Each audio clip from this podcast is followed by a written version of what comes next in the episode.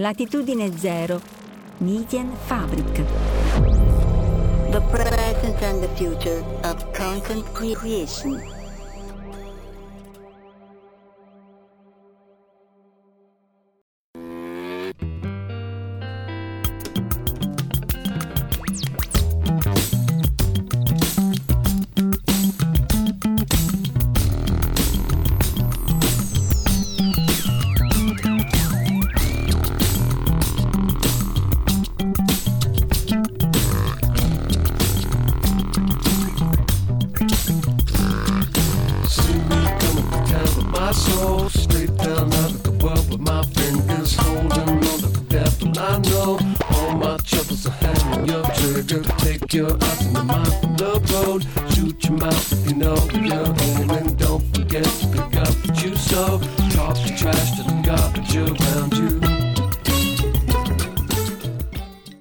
Questa live mattutina, il primo ospite che abbiamo di questa serie, appunto del fine settimana alle 9.15, entrambi signorelli, Luca e Andrea Signorelli, grazie mille di essere qui con noi, entrambi sono stati anche i nostri ospiti, Giuliano Giuffrida, lo conoscete, è stato nostro ospite tante volte, e mh, andatevi a recuperare tutte le varie talk su Gaia, sulle ma- le mappe stellari e così via, però quest'oggi volevamo non ci riusciremo in mezz'ora, ma ci stiamo in mezz'ora sicuramente, poi magari facciamo due puntate, parlare di un suo articolo che appunto na- narra della nascita o comunque della transizione, della trasmissione della conoscenza dal mondo ellenico a quello arabo tramite ehm, appunto un, un palinsesto, un manoscritto che eh, contiene le mappe di Tolomeo appunto nell'ottavo secolo questo manoscritto. Mi fermo qui, saluto Marcello Fierro e do la parola a, a Giuliano. Allora, ciao a tutti, grazie a Marco per l'invito. E essenzialmente l'articolo, non so se l'avete già scaricato, lì c'è il link, adesso è aperto, quindi chiunque può andare a scaricarlo. È abbastanza corposo, sono 41 pagine ed è impossibile riassumerlo in una live di mezz'ora, quindi in realtà non ci proverò neanche davvero a riassumerlo. L'idea però di introdurvi l'articolo, di presentarvi il lavoro, dirvi le cose più salienti e invitarvi a leggerlo. Quindi diciamo che la mia idea è dirvi perché secondo me questo articolo vi può interessare. Questo è come ho pensato di impostare questa chiacchierata, però al contempo parlandovi dell'articolo. Oh, l'altra cosa, ecco, scaricatelo comunque l'articolo anche se non lo leggete, perché non tutti sanno che anche negli articoli scientifici sottoposti a peer review, anche quelli di scienza, quelli hard, c'è la parte social. Oramai si sono tutti svenduti al social e quindi se un articolo ha tanti scaricamenti ti tira, esattamente come i video di TikTok. Pensate voi dove siamo arrivati, però appunto quindi se, se, se ci ascoltate anche offline eh, dove volete, scaricate il suo PDF, di, di- così Giuliano è contento, non deve fare gli script per scaricarlo automaticamente. Vai, Non ho mai fatto script. ti ho suggerito io però di farlo, perché un po'... Vai, vai. Ah, in realtà, Ciao, però, fatto da parte, secondo me ehm, può interessare tanti questo articolo, anche i non addetti ai lavori, perché eh, anzitutto questo eh, non è il mio articolo, è l'articolo di tre persone, l'abbiamo fatto a sei mani, io, Andras Nemet e Dele Proverbio. L'ordine con cui vedete elencati i nomi qua è semplicemente l'ordine alfabetico, ma in realtà il contributo è stato uguale dalle, dalle- dalle tre persone. E eh, la cosa che perché vi elenco i tre nomi? Perché se leggete rapidamente abbiamo tre ambiti di lavoro molto diversi. Diciamo che sia Andras che Delio lavorano per il Dipartimento dei Manoscritti della biblioteca, però lavorano in settori molto diversi. Uno lavora in ambito prevalentemente greco, greco, bizantino eh, e, e così via.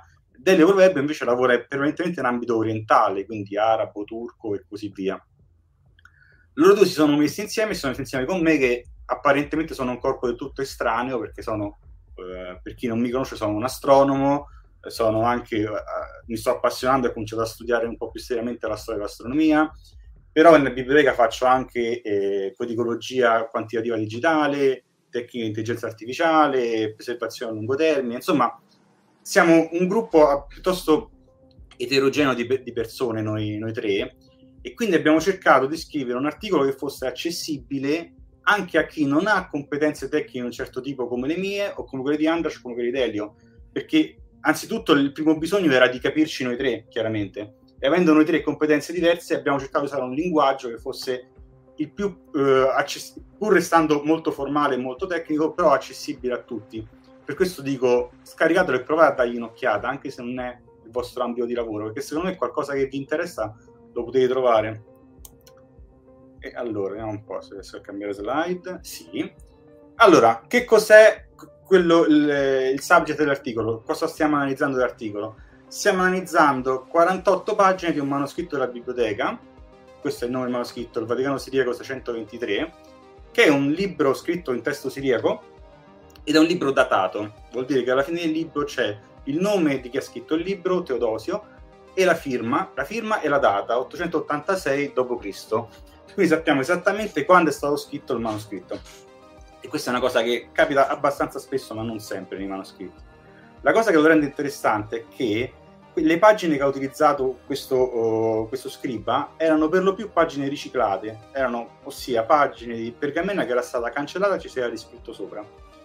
E si può con tecniche particolari recuperare il vecchio testo. E nel vecchio testo abbiamo trovato quello che è davvero l'oggetto del nostro studio, ossia un estratto eh, parti in greco e arabo delle tavole manuali di Tolomeo e del commentario di Teone alle tavole manuali di Tolomeo.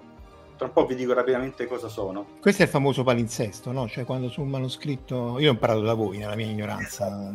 Il palinsesto sì. è proprio una pergamena che è stata riscritta e quindi con tecniche particolari puoi recuperare il testo sotto che è chiaramente più vecchio quindi diciamo che subito possiamo dire, essendo il testo sopra datato, che il testo sotto è certamente precede l'886 d.C. Magari di un giorno, però lo precede. Da lì, poi, da, da lì, poi, il termine palinsesto televisivo, perché appunto io nella mia purtroppo grassa ignoranza, finché non visitavo voi dalla biblioteca, il palinsesto perché in, in tv viene riscritto continuamente, però la, la, la, la scaletta che viene modificata. Certo. Invece in termini di, di, di, man- di manoscritti un, sono fonti preziosissime, poi voi ne avete tantissimi così. È un... Noi ne abbiamo tantissimi, ne abbiamo un'autentica miniera e, e, e, la cosa sorprendente è trovare ancora oggi nel 2023 testi di Polibio, ad esempio, che non, c- non c'erano arrivati, eh, recuperare ora testi di eh, 1500-2000 anni fa. Ancora, queste cose ancora succedono non dico quotidianamente, ma insomma ancora succedono piuttosto spesso, fortunatamente. E le, la cosa interessante da, da, dire è che le 48 pagine in realtà vanno assemblate per ricostruire quello che doveva essere il manoscritto originale che fu smembrato, perché essenzialmente quattro pagine di adesso ne fanno una dell'epoca. Quindi il testo originale era piuttosto grande, 320 x 250 mm, grosso modo 1 a 3, un pochino meno di 1 a 3 quindi immaginate un libro di una certa importanza dove essere. E eh, per darvi un ingrediente fondamentale, per chi non lo sapesse, chi sono Tolomeo e Teone?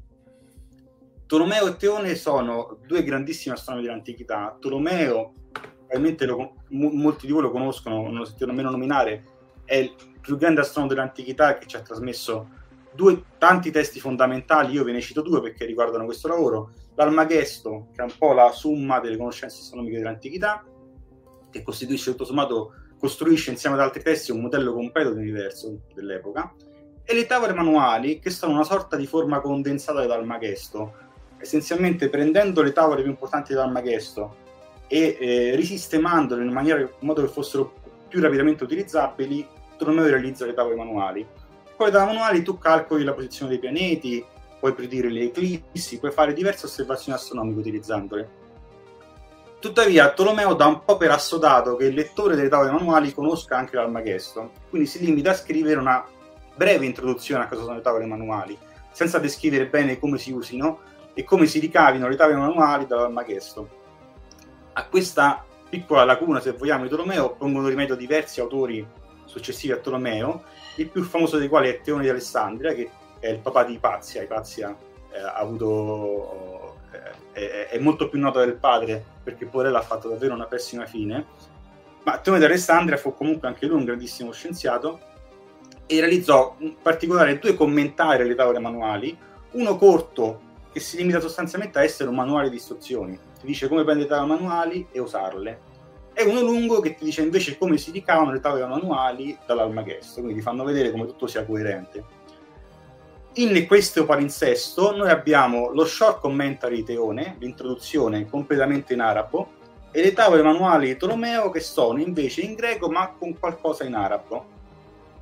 Vi faccio un piccolo spoiler della fine dell'articolo, il nostro palinsesto è datato tra il 750 e l'800 d.C. Questo è quello che concludiamo alla fine del lavoro, quindi oh, circa un secolo prima... Tanto tanto scusa per dire cose ovvie, Tolomeo e Teone sono dopo Cristo, eh, perché tu metti primo e quarto secolo, ma... Giusto, Tolomeo e Teone sono dopo Cristo, scusate, secondo secolo dopo Cristo e quarto secolo dopo Cristo. Teone ebbe un grandissimo successo eh, proprio perché lo short commentary abbinato alle tavole manuali erano utilissimi per fare osservazioni astronomiche. Tant'è che per un lungo periodo di tempo si credette che le tavole manuali erano di Teone, non di Tolomeo. Poi si capì, eh, studiando più avanti, in epoca, uh, da, diciamo dal tardo, eh, tardo medioevo al rinascimento, poi si capì che invece erano di Tolomeo tavole manuali. Inquadriamo un attimo questi anni tra il 750 e l'800 d.C. nell'ambito della storia dell'astronomia.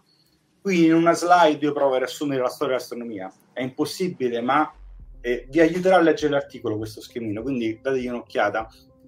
L'astronomia nasce quando nasce l'uomo, sostanzialmente eh, eh, probabilmente nasce anche prima. nasce prima, poi arriva l'uomo dopo 15 miliardi di anni. A me non stupirebbe scoprire un domani che anche eh, gli uomini di Neanderthal hanno lasciato delle osservazioni astronomiche nella pietra, non mi stupirebbe più di sì, c'era qualcosa. Vabbè, ve lo vediamo. Eh. Certamente l'Homo sapiens da subito ha cominciato a fare osservazioni astronomiche e a mettere da qualche parte, però diciamo che convenzionalmente l'astronomia si fa nascere intorno al secondo secolo avanti, secondo millennio, scusate, avanti Cristo questa volta quando comincia a essere prodotta molta documentazione babilonese e qualcosa anche di egiziano. L'astronomia babilonese poi viene eh, eh, ereditata dall'astronomia ellenistica, quindi parliamo, siamo intorno al quarto, quinto, quarto, terzo secolo a.C. L'astronomia ellenistica finisce in India con Alessandro Magno e influenza moltissimo l'astronomia indiana.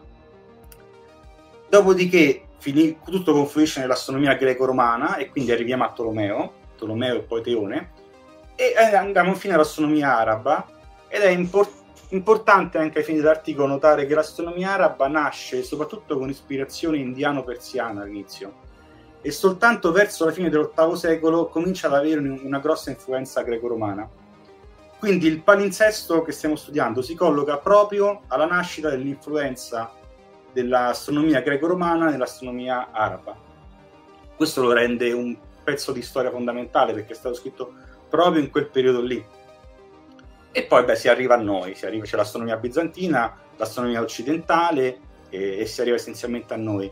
Con Copernico che in realtà più che il primo astronomo occidentale rinascimentale di un certo successo, potremmo quasi classificarlo come l'ultimo astronomo antico, perché in realtà usa tutta una matematica che è di tipo arabo-greco, ma, ma non divaghiamo. Lì c'è, lì c'è, la live con Luca Signorelli che poi metteremo nei link se la volete esatto. recuperare. Ti basti qui dire che l'astronomia araba fa delle cose fondamentali per la storia dell'astronomia da lì in poi, è un'astronomia importantissima. Altra piccola premessa, come si è passato da Tolomeo a Teone agli arabi? Per chi non si ricorda un pochino la storia, due parole due, cos'era, come, qual era la situazione nell'ottavo secolo? La situazione dell'ottavo secolo è che circa un secolo prima era esploso l'Islam e aveva smembrato quello che era il vecchio impero romano. Se guardate la linea tratteggiata rossa, erano i confini dell'impero romano, chiamatelo bizantino se volete, ma secondo me ha senso ancora chiamarlo romano, nel, eh, nel VII secolo, nel 600, circa nel 630. Dopodiché, nel, in meno di un secolo, l'Islam conquista tutto quello che vedete in verde. Quindi essenzialmente cambiando per sempre dei luoghi che, erano, che avevano una certa cultura per, da secoli. E quello che ci interessa molto è che proprio alla fine dell'ottavo secolo, nella seconda, nell'ottavo secolo, scusate, viene fondata Baghdad, la città che diventerà la capitale del Califfato Abbaside, e a Baghdad viene eh, realizzata la Casa della Saggezza, su cosa fosse esattamente la casa della saggezza c'è un lungo dibattito. Chiaramente un UFO, un'astronave, cioè voglio dire, questo mi sembra ah, la palessiana della fondo, cioè di che stiamo a parlare?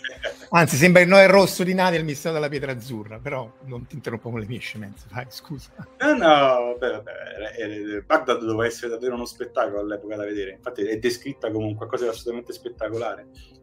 La casa della saggezza Cosa fosse non lo sappiamo, era certamente una biblioteca e un luogo di traduzione, un luogo dove si traducevano i testi antichi dal greco all'arabo. Questo è certo. Per lungo tempo fu creduta come un'enorme biblioteca, un luogo fondamentale, c'era chi la ridimensiona dicendo in realtà non c'era solo la casa di saggezza Baghdad, c'erano diversi centri di traduzione. Quello che è certo è che fosse un luogo comunque dove si traducevano libri, quello possiamo essere sicuri. Ultimo ingrediente, noi abbiamo tantissimi manoscritti arabi, noi in biblioteca, ma anche in tutto il mondo ci sono decine di migliaia di manoscritti arabi. Quello che molti non sanno è che la maggior parte dei manoscritti arabi originali scritti prima dell'anno 1000 sono quasi tutti testi coranici. I testi scientifici arabi noi sappiamo che vengono prodotti nell'ottavo, nono secolo, ma non ce n'è arrivato quasi nessuno. Ci sono arrivate copie molto più tardi. Quindi di nuovo il fatto che questo eh, il palinsesto che stiamo studiando fosse scritto dal 750 all'800 d.C. lo rende fondamentale perché è uno dei pochi testi scientifici arabi che ci è arrivato direttamente ed è anche uno dei primi perché proprio quando cominciava l'attività di traduzione. Diciamo questi sono gli ingredienti fondamentali che, che vi volevo dare per, per apprezzare l'articolo. Perciò abbiamo riassumendo un tavole manuali e commentario di Teone scritte dal 750 all'800 d.C., grosso modo, che contengono, per quanto riguarda la parte greca, comunque contengono alcuni estratti dei tavoli manuali che sono i più antichi mai arrivati, perché la tavola manu- i tavoli manuali completi e più antichi che ci sono arrivati sono del IX secolo, qualche decina d'anni dopo di questo. E, e quindi già di questo rende rilevante. È il primo testo arabo scientifico che ci è arrivato e, e, e tutta un'altra serie di cose che tra un po' vi dirò vi volevo far vedere quelle che sono le quattro pagine originali del, te- del testo siriaco e vedete che compongono un'unica pagina. Se ci fate caso, questo è il testo siriaco, è un testo agiografico che era scritto per, per i monaci del monastero di Santa Caterina del Sinai. Se ci fate caso, si intravede sotto che c'è un testo cancellato, si vede una struttura circolare, ma è davvero difficile da vedere. Tuttavia, fotografando il manoscritto in diverse lunghezze d'onda, effettuando quella che è definita l'analisi a componenti principali, si ottiene questo. Vedete come il testo sotto emerge chiaramente, si vede un testo a struttura circolare con un titolo sopra e delle righe sotto. Questo è il diagramma dell'orizzonte di, eh, delle tavole manuali, è un diagramma, tra un po' vi dirò cosa fa un po' più nel dettaglio, comunque sostanzialmente vi dice dove sorgono e tramontano le costellazioni dello zodiaco.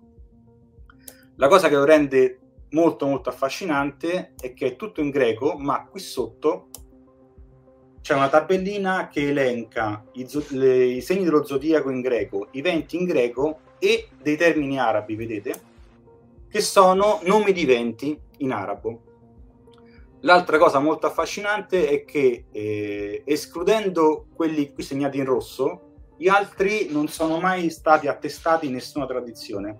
Sembrano sembrano dei, te- dei nomi di eventi inventati apposta per questo manoscritto o comunque largamente poco diffusi perché non se ne trovano. I, i venti arabi sono 4, 6, 7 al massimo, 12 venti arabi non, non si trovano in nessun testo.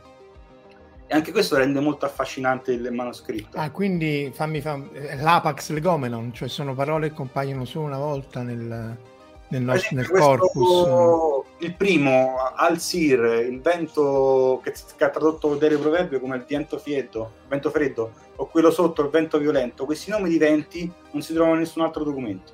Mm, sì, Mentre sì, quindi... a Janub, al Kabul sono venti noti, che si trovano in tanti altri manoscritti arabi, questi altri sembrano o ideati apposta dal copista o parte di una tradizione molto locale che poi non è sopravvissuta questo, questo, non lo sappiamo, anche se Delio fa una lunga trattazione dell'articolo che adesso vi, vi guido un po' a vedere. Le domande sono tante. Prima di tutto abbiamo lo short commentary di Teone in arabo e i tavoli manuali di Tolomeo. Questi due testi sono scritti insieme dalla stessa mano o sono due testi scritti in tempi diversi quindi non, che non viaggiavano insieme?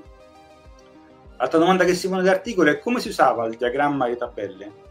L'idea, e questa è stata tutta un'idea di Andras Nemet, che mi ha invitato a rendere un po' vive queste pagine. Fa, fai vedere come si usavano queste, questi dati, in pratica proprio, come facevano a usare questi numeri per fare osservazioni astronomiche. E ho cercato di raccogliere la sfida. I venti, vedremo un po' più avanti che i venti hanno un grande ruolo, ma perché, import- perché i venti sono importanti nelle osservazioni astronomiche? Tra un po' ve lo dico. Perché lo scriba traduce proprio i venti in quel diagramma che avete visto prima, non traduce ad esempio, ci sono anche indicate località, segni dello zodiaco, non li traduce, traduce solo i venti. E soprattutto perché dopo meno di un secolo il manoscritto è stato smembrato, eh, lavato e le pergamene sono state riciclate. Cioè, perché per motivi economici? Perché costavano l'ira di Dio. Uh, uh, quello sì, ma perché hanno buttato... Però perché è proprio quello, esatto. Eh, perché non lo usavano, evidentemente non lo usavano più. Come mai non lo usavano più? Queste sono le domande che si fa l'articolo e qualche risposta adesso ve la dirò, ma non faremo il tempo a vederle tutte. Ora ci mancano 10 minuti, giusto più o meno. Quindi sì, possiamo pure fare qualche minuto in più, eh, non è che ci ammazza nessuno, però. No, no, no, vabbè, ma non è sabato mattina, la gente ci avrà meglio da fare, quindi andiamo un po' rapidi. Eh, però ci teniamo a farvi vedere un po' l'articolo. L'articolo comincia ogni, chiaramente... ogni scarrafone è bella mamma solita. Esatto. L'articolo comincia chiaramente con, eh, con, con, un abstract e con una piccola introduzione che parte proprio dal monaco Teodosio che nell'886 scrive questo manoscritto siriaco e sappiamo chi era perché appunto ce l'ha, ce l'ha detto, cioè, è, è, firmato l'articolo, le, le, libro alla fine. Le prime pagine, e ci vado molto rapido, descrivono le, eh, come, le pagine di palinsesto che abbiamo riassemblato, un lavoro soprattutto fatto da Andrash, per capire come erano disposte, qual era l'ordine delle pagine e quali pagine mancano, perché chiaramente, non, come, come, ho detto, non ci sono le tavole manuali complete e dello short comment edizione c'è solo la prima pagina, quindi mancano tante pagine, chissà che fine hanno fatto. Questo non lo sappiamo, ma non è escluso che saltino fuori un domani, eh, che magari stanno semplicemente custoditi in altre biblioteche la, la, questa era una pergamena di buona qualità, quindi che sia stata buttata è impossibile. Probabilmente finita in qualche altro libro, forse perduto, forse no, magari un domani si recuperano. Comunque, qui c'è un'analisi della struttura del manoscritto, quindi viene descritto, viene fatto capire l'ordine delle pagine, appunto, e, e parte uno studio delle tabelle delle parallassi, che sono parte delle tavole manuali, essenzialmente sono tabelle di numeri. Vi voglio far vedere perché, come mai le, eh, il testo di Teone viene tradotto in arabo e le tavole manuali no.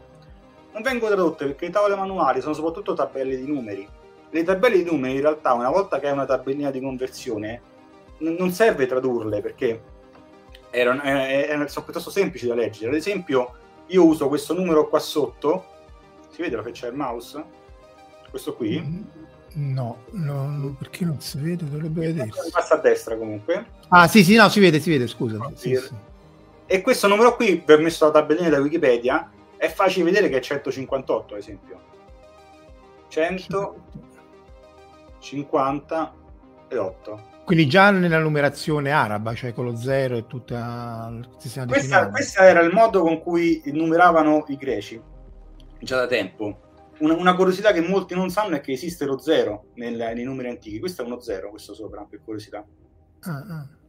Quindi anche in greco c'era lo zero? In greco c'era lo zero. Lo zero ah. era usato oh, prevalentemente in ambito astronomico, perché era l'inizio delle coordinate. Quindi se devo dire una stella che, come dico adesso, è a 0 gradi 30 arcominuti, scrivevano lo zero, eccolo qua. Questo in particolare ha un altro ruolo, ma adesso però, però aspetta, sto 154 quant'è? implica che c'è un sistema decimale sotto, quindi lo zero è usato anche come, come per, no, per è, posizione. In realtà no, perché vedi, non è per, per leggere 158 devi leggere la RO che è 100, eh. Eh, la NU che è 50 e la ETA mi sembra che è 8. Eh, e quindi è posizionale. Vabbè, non... Sì, è posizionale, ma non è... Ehm, cioè, non è come, non è come la numerazione moderna dove eh, Rho significa 1, ETA 5 e ETA 8 ad esempio. Ah, è proprio, è proprio 100. Beh, sì, proprio a sembrarli 100 più 50 più 8 hai fatto 158. Ah, ah, ah, in realtà però, non era, non sì, era sì, sì, lo 0 ha un ruolo completamente diverso rispetto ai nostri tempi, però mi piaceva segnalarvi che esiste. E vedete come con, eh, con una foto ultravioletta e un po' di trattamento si legge bene già il testo sotto Qui è, questa, questa, è, ricavata semplicemente combinando ultravioletto e ottico, eh? non c'è molto altra analisi. E guardate come si legge già bene. Comunque, queste prime pagine sono importanti perché analizzando le tabelle dei parallassi, già da solo tanto da quelle Andras fa una conclusione importante, va a datare il manoscritto a, a, a prima dell'800 d.C. Semplicemente confrontando questi numeri con i numeri arrivati da altri esemplari, questi qua FHMV, sono altri manoscritti di tavole manuali che sono stati più o meno datati e dei quali si è capito più o meno oh, come erano stati copiati, da quale fonte. Oh, aspetta, scusa, abbi pazienza. Il tempo va verso il basso, quindi l'alba dell'uomo è in alto, l'Ottocento Esatto. e poi il Novecento. Quindi quelli più recenti sono quelli datati e quindi, e quindi va Allora, indietro, no? non sono datati, questo è chiamato stemma. Da qui, ad esempio, tu vedi che F e H, per fare un esempio, sono- vengono da una stessa fonte che è la X. Questo Cioè, vuol hanno, che hanno- hanno copiato da una fonte che noi non ci abbiamo. Esatto. però- eh, che eh. però è la stessa. Mm, E lo sai perché condividono alcune caratteristiche e soprattutto alcuni errori. mm, Un, un buon indicatore per capire in questi casi quanto è eh, antico un manoscritto è vedere quanti errori contiene, perché i primi non contenevano errori. Poi copiando numeri che sono sotto forma di lettere, senza capire cosa stai copiando, è facile che fai errori, prendi una lettera da un'altra. E quindi essenzialmente più si va avanti, più si accumulano un po' gli errori, almeno finché non si arriva a un'epoca in cui qualcuno sa rifare i conti e li rifà e conferma o no i numeri. Da un'analisi di questo tipo, Andras conclude che il nostro P3 doveva, avere una fon- doveva essere più antico di tutti questi e avere una fonte ancora più antica, VI-V secolo d.C., o forse addirittura più, più antica ancora. E quindi questa è una, una prima parte importante. Poi andiamo avanti. Nelle pagine 9 e 10 trovate una prima analisi di Delio Proverbio, questa volta, dell'introduzione allo short commentary tone in arabo. Non so se vede nella pagina a sinistra c'è il testo arabo, ricavato sempre con l'analisi ultravioletta. La cosa che colpisce e che è importante anche per questo studio è che a volte il, il traduttore non sa tradurre alcuni termini, quindi li scrive in arabo una traduzione, eh, semplicemente li traslittera, riproduce il suono greco in arabo, ma non ha un significato perché non esiste la parola adatta ancora, e riporta sopra il testo in greco. Vedete? Qui, nell'immagine ingrandita, c'è un testo in greco sopra il testo in arabo. Essenzialmente il copista sembra voler dire io questa non la so tradurre, quindi la traslittero, riproduco i suoni e sopra ti scrivo il testo greco originale. Così se sai di che si parla magari ti aiuta. Esatto, questo è un'altra dimostrazione che siamo agli inizi dell'attività di traduzione, chiaramente, perché l'arabo non era ancora adeguato per, eh, per dei testi così avanzati scientificamente. Questo anche ti aiuta a datare il manoscritto. Delio parte una serie di considerazioni che non vi anticipo e che riprende anche dopo. Dopodiché torna a parlare soprattutto Andras, che va a confrontare il testo greco questo qui, quello che sta ni- ne- nel- nell'interlinea di quello arabo, e il testo greco delle altre pagine, e conclude essenzialmente che è lo stesso copista. Quindi la, e, e confron- e la stessa cosa la conclude Delio guardando il testo arabo nelle tavole manuali, i 20 che vi ho fatto vedere prima, e quello dello short commentary di Teone. Insomma, ve la faccio breve, la conclusione è che la stessa persona scriveva sia in greco che in arabo ed era la stessa persona su tutte le pagine. Quindi le pagine sono coeve, si dice, sono state prodotte insieme e facevano parte di un unico manoscritto che assemblava il commentario di Teone e le tavole manuali. Questo di suo può sembrare anche ovvio, perché da quello che vi ho detto prima, se uno è un manuale d'uso delle tavole, è chiaro che io le rilego insieme, no? Le porto insieme. In realtà questa cosa che sembra banale viene non viene fatta fino al XIII-XIV secolo. Non abbiamo manoscritti che li assemblano insieme prima del XIV secolo. E quindi è sorprendente che già nell'VIII secolo gli arabi facessero questo.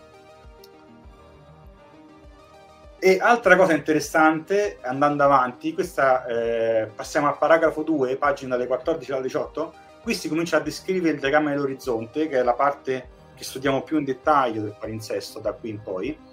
E questa parte l'abbiamo scritta essenzialmente io e Andras. Eh, io la prima parte, Andras la seconda dove va nei dettagli dell'analisi del greco.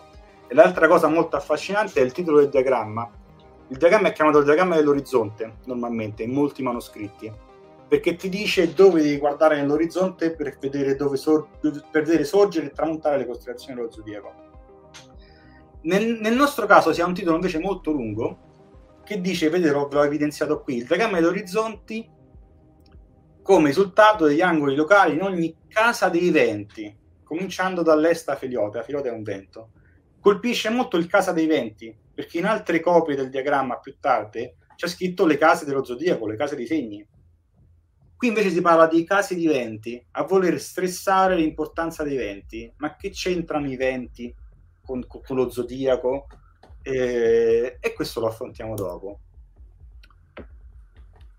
E Andras conclude di nuovo che probabilmente, avendo P3 con probabilità, P3 è il nostro manoscritto, l'abbiamo chiamato P3 per, perché è il terzo palinsesto del, del, del, del, del libro. Conclude essenzialmente che, il, dato che la, il nostro doveva avere un'origine più, più, antica e soprattutto un originale più antico cui copiava, probabilmente dovrebbe corrispondere a una versione più fedele a quella realizzata da, da Tolomeo e Teone, che stressa l'importanza dei venti, quasi più dei segni dello zodiaco questo colpisce tanto. Dopodiché parte un'analisi dei venti arabi di Delio, vado molto rapido, appunto la maggior parte dei venti, molti venti non sono, non sono riscontrati in altri manoscritti, ma altri sì, e quindi Delio si mette a calcolare ogni vento da dove ispirava nelle varie tradizioni. E essenzialmente ricostruisce una storia affascinante che non vi voglio anticipare troppo, ma il risultato è che questi venti cambiavano più si va avanti, più cambiano un po' e a un certo punto si orientano più decisamente nei quattro punti cardinali classici. Inizialmente non erano orientati secondo i quattro punti cardinali classici, non c'era il vento del nord, c'era un vento che in realtà era un po' inclinato. Poi diventano nord, sud, est, ovest, i venti fondamentali. E questo di suo già è affascinante. Quello che conclude Delio è che la concordanza vento greco, vento arabo in realtà non ha senso non riesce a trovare un accordo perché i venti greci sappiamo da dove ispiravano, abbiamo tanta eh, a partire da Aristotele sappiamo esattamente da dove facevano ispirare i venti greci. Qui non, non torna nulla e Delio ha una conclusione che adesso non vi racconto, ma insomma, eh, chi, con chiunque ha fatto questa tabellina eh, o non ci capiva granché o non ci abbiamo capito granché noi, oppure si è limitato a elencare eventi senza dare un'associazione eh, dotata di senso. Poi viene la parte che ho curato prevalentemente io, dalla pagina 24 alla 33, sezione dalla 4 alla 4.5, che vi fa vedere essenzialmente come si usava questo diagramma, il diagramma d'orizzonte con le tabelle dei parallassi. Piccolo spoiler, si usava per calcolare, per, per, per calcolare la, la, posizione relativa di Sole e Luna o Luna e ombra della Terra durante le eclissi di Sole o di Luna Usando questi diagrammi tu puoi calcolare come la posizione relativa di Sole e Luna, ad esempio, nei questi di Sole. E funziona, io faccio, vi faccio vedere i conti, uso un simulatore Stellarium, simulo un'astronomia della, una, un'eclisse dell'antichità, faccio i conti con i diagrammi originali del palinsesto, vi faccio vedere che funziona. Quindi erano precisi, era calcolabile. Era, era calcolabile e funzionavano queste tavole. Mm. Ma che c'entra tutto ciò con i venti? E qui mi lancio in una riflessione che, eh, che non vi anticipo perché ci vorrebbe troppo tempo, magari facciamo più avanti. No, facciamo, un'altra, facciamo un'altra live, tanto... Comunque eh, vi, vi, vi, anticipo... Eh, però un mini, mini, spoiler, dai, da un mini spoiler, se no... Riprendo, riprendo una teoria che era stata elaborata in particolare da Neugebauer e Tomer, che sono due grandi storici dell'astronomia. Neugebauer è un grandissimo storico dell'astronomia, che richiamavano il significato di, di questa tipo di analisi delle eclissi a, a delle predizioni meteorologiche. Essenzialmente l'idea era mettere in correlazione angoli particolari che si creano durante le eclissi con i venti che spirano durante le eclissi. E, ah, ah. e io vado perché, a... perché c'è un vento che si alza perché cambia di esatto. temperatura. non so se avete mai visto un'eclissi di sole, ad esempio, dal vivo. Se non vi è mai capitato, trovate modo di vederla perché è un'esperienza sconvolgente e, e un'eclissi di sole totale, ad esempio, cambia significativamente la temperatura. Quando, quando alla totalità la temperatura scende rapidamente, diventa tutto buio e si alzano i venti. È una cosa che può, può dirvi chiunque ha visto un'eclissi di sole. L'idea era che questi, l'idea che arriva a cui arrivo nella conclusione è che loro volessero predire il cambiamento dei venti con questo tipo di descrizione dell'eclisse e questo era importante perché erano ereditati dai babilonesi. Piccolissimo spoiler, poi ve lo racconterò meglio. Abbiamo una serie di predizioni babilonesi scritte su tavoletta che ci sono arrivate, sono leggibili ancora. Su tablet. Su tablet, che ci dicono uh, se, qua, se, c'è un'eclissi all'ora tot, eh, i pianeti si trovano in questa certa posizione e, espira un vento da est, allora succederà questa cosa qui. Faccio questa predizione. La cosa che colpisce è che elenca queste predizioni messe insieme elencano una serie di parametri delle eclissi che devono essere noti per, capire, per interpretare la, la, la predizione astrologica, se vogliamo. E nel, nella società babilonese il ruolo del saggio era predire questi eventi perché i, i, i, dei ci mandano messaggi, noi dobbiamo capirli, anticiparli e prendere soluzioni. Perché c'erano per ogni brutta predizione c'erano delle contromisure da prendere. La più famosa che ci è arrivata è la sostituzione del re. Ci è arrivata perché la propongono ad Alessandro Magno e i greci non capiscono ma questi che vogliono. perché se la predizione ti dice che morirà il re di questo paese, allora tu che fai? Lo prendi, alla data che è prevista l'eclisse, ci metti un fantoccio al suo posto, male che vada muore lui, e poi finita, finito l'evento astronomico rimetti il re al suo, legittimo al suo posto. Ah, e loro erano assolutamente convinti dell'importanza di questa cosa, tant'è che la propongo ad Alessandro Magno. Guarda che bisogna fare questa cosa, e noi abbiamo le cronache che ci dicono che eh, il, il, il, tutto quanto la, eh, lo Stato greco non capiva che volevano questi qua. E colpisce il fatto che noi adesso lo copiamo, allora all'epoca già non lo, non lo capiamo più. Perché questa lunga chiacchiera? Perché tutti questi parametri descritti dalle tavolette babilonesi, posizione relativa di Sole e Luna, posizione dei pianeti, ora dell'eclisse, eh, eccetera, eccetera, si possono tutti predire con il modello tolemaico, con le tavole manuali. Con le tavole manuali tu predici l'eclissi e predici tutti questi parametri appena elencati, ma non puoi predire che vento spira, questa, questa, teoria qua che si ricava dalle tabelle da, da gamma dei eventi, la tabella delle, eh, delle parallassi, ti va ad associare a diversi momenti dell'eclissi un azimut, una direzione. Una dire- a una direzione corrisponde un vento. Quindi una delle conclusioni dell'articolo è che si, ufa- si usassero proprio queste, eh, questi, questi calcoli per predire che vento spira, perché riprendendo la tradizione babilonese Tuttavia, a parer mio, già, in, già in, al momento di Tolomeo di Teone, il vero significato di questi eventi spiegano si era già perso e lo si portava avanti questo tipo di calcolo più per tradizione, semplicemente perché le crisi siano sempre descritte così, che per un reale significato utile. Era un'informazione dire, associata e che non perdevi. Con questo voglio dire che non, che non penso che Tolomeo e Teone fossero convinti di poter predire eventi, però portavano avanti questi conti e spingo, ci spingiamo a dire che il manoscritto fu prodotto anche per testare questa teoria che l'associava con i venti, perché esiste una teoria molto simile in astronomia indiana, che vi ricordate è, è di ispirazione ellenistica anche l'astronomia indiana, e gli arabi hanno conosciuto prima l'astronomia indiana di quella greca, quindi già sapevano di questi angoli. Si ritrovano una teoria che ti li fa predire, allora dice, beh, testiamo e vediamo che succede. Questa, questa è l'idea, il manoscritto è stato prodotto proprio per testare teorie come questa fare osservazioni e vedere che succede. Comunque trovate molto di più nell'articolo. È gratis, eh? Questa è la cosa che... È gratis. Troverete anche altre informazioni nel proceeding del congresso della società di Arco Astronomia che dovrebbe uscire entro pochi mesi. Quello sarà in italiano. Mettiamo pure quello nel, nel, quando esce nel, nei, nei, commenti. Parte, eh... Parlerà essenzialmente dello stesso lavoro, tuttavia, per differenziarlo, per non dire le stesse cose, gli ho dato una chiave molto più tecnica astronomica a quello italiano che uscirà più avanti.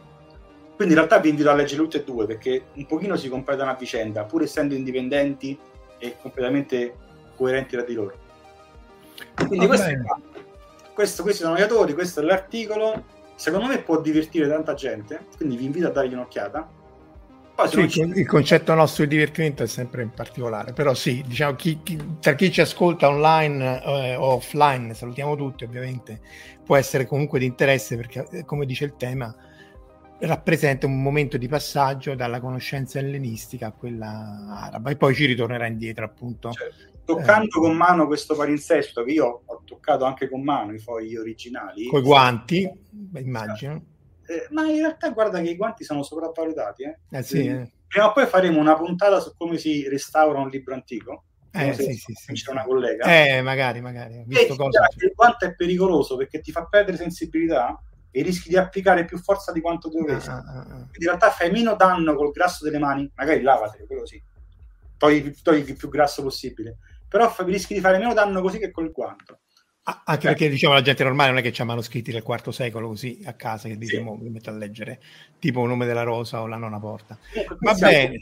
con mano un momento storico importantissimo perché la, la nascita di Baghdad della Casa della Saggezza, il- la nascita dell'astronomia araba, la- l'inizio del passaggio della conoscenza greca a quella araba che poi arriverà a noi nel, nel Rinascimento e farà, eh, contribuirà a fare esplodere il Rinascimento. Insomma, lo studio è incitante, l'articolo è divertente, provate a leggervelo. Se non ci capite niente, faremo più avanti una diretta e potrete farmi domande, Sì, ci vorrà e quello che volete. D'accordo, grazie a tutti. Domani, se ci siete sempre alle 9 un quarto, faremo la sfericità dell'elettrone e perché questa è l'ennesima riprova che la supersimmetria non è dove ce l'aspettiamo e quindi non c'è nuova fisica e quindi boh, disperiamoci tutti. Quindi perché un elettrone sferico-sferico, che poi lui è puntiforme, ma tutto intorno ci sono particelle virtuali sferiche, eh, spells doom per dire all'inglese eh, per la ricerca disperata di nuova fisica. Ringraziamo Giuliano e alla prossima. Ciao, buon fine settimana. Ciao a tutti.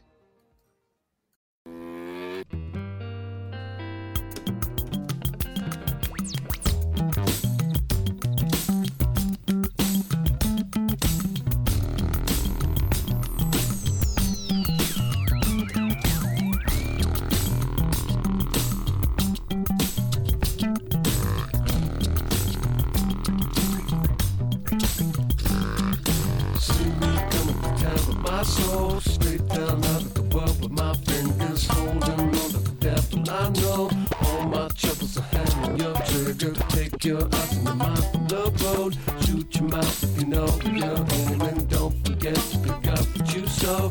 Talk the trash to the garbage around you.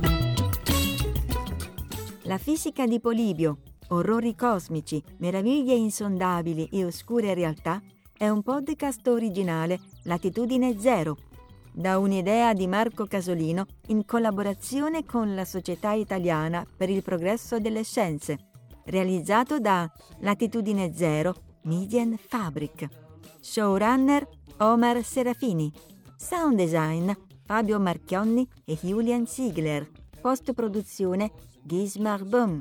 Creative producer Annalise Haas e Valentina Folkov. Coordinamento e promozione Verusca Sabucco. La voce di Vallo 9000 è di Valeria Barbera.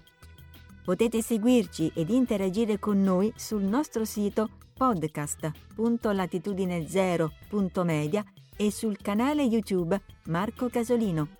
Potete anche contattarci scrivendoci all'indirizzo di posta elettronica podcast latitudine0.media. Tutti gli episodi sono disponibili gratuitamente sul nostro sito e su tutti i principali servizi di streaming on demand. Il podcast non intende infrangere alcun copyright, i cui diritti appartengono ai rispettivi detentori. E ricordate, il problema oggi non è l'energia nucleare, ma il cuore dell'uomo.